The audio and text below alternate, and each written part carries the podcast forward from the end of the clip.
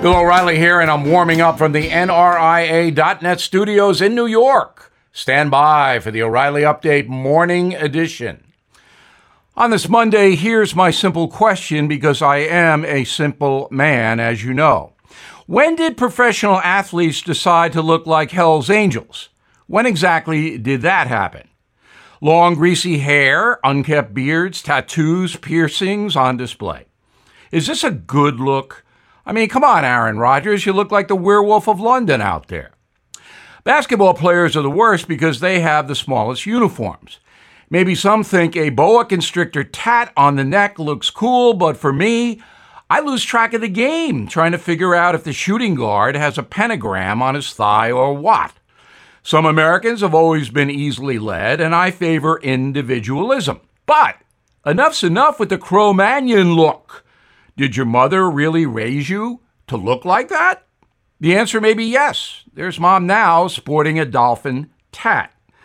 We live in a time where style is out of style. Sloppy is chic, disheveled is in. Why? Well, there has been a breakdown in personal discipline since the iPhone took over and since the pandemic took root. That's the most likely reason.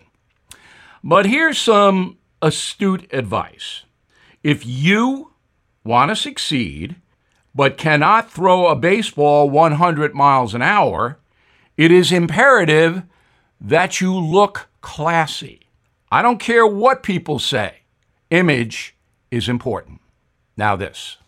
Who is there for the families left behind when a service member or first responder dies or is catastrophically injured in the line of duty? Who is helping our nation's homeless veterans? And who is helping our nation keep its vow to never forget 9 11? I'll tell you who the Tunnel to Towers Foundation. The foundation's In the Line of Duty programs honor our nation's heroes and their families. That includes its Gold Star, Fallen First Responder, Smart Home, and Homeless Veteran programs. The foundation's Never Forget programs engage people in 9 11 remembrance across America. Over 80 runs, walks, and climbs a year, dozens of golf outings and barbecues, and the Tunnel to Towers 9 11 Institute is helping to educate kids in kindergarten through 12th grade about our nation's darkest day, 9 11. More than 95 cents of every dollar you donate to Tunnel to Towers goes to its programs. This charity keeps its word and honors our nation's greatest heroes. Donate $11 a month to Tunnel to Towers at t2t.org. That's T, the number 2, t.org.